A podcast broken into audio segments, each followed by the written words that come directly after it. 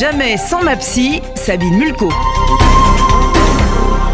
Vivre le confinement de manière plus sereine. Nous voilà confrontés à une situation radicalement nouvelle, que nous n'avions pas imaginée, ni même réellement anticipée. Les uns et les autres avons l'impression de vivre dans un film de science-fiction. Du jour au lendemain, nous voici confinés dans nos logements respectifs. Certains d'entre eux peuvent être exigus, voire inadaptés. Nous pouvons nous retrouver en situation de vivre les uns sur les autres. Au-delà de cela, comment gérer le fait de ne plus sortir ou presque, vivre entre quatre murs, de supporter l'inquiétude, voire l'angoisse que nous sommes nombreux à ressentir? Quelques pratiques qui peuvent faire diminuer votre anxiété.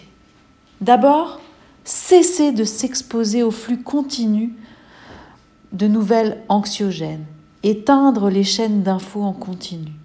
Une consultation avec parcimonie des réseaux sociaux.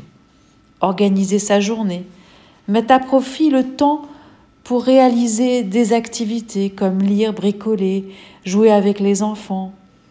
Pour lutter contre l'anxiété, la règle d'or est de ne pas rester inactif et de garder en mémoire que le confinement est pour le moment le seul moyen de ralentir la vitesse de circulation du virus.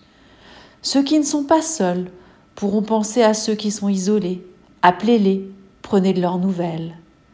Être en lien avec les autres, manifester votre empathie, vous aidera à supporter plus facilement le confinement.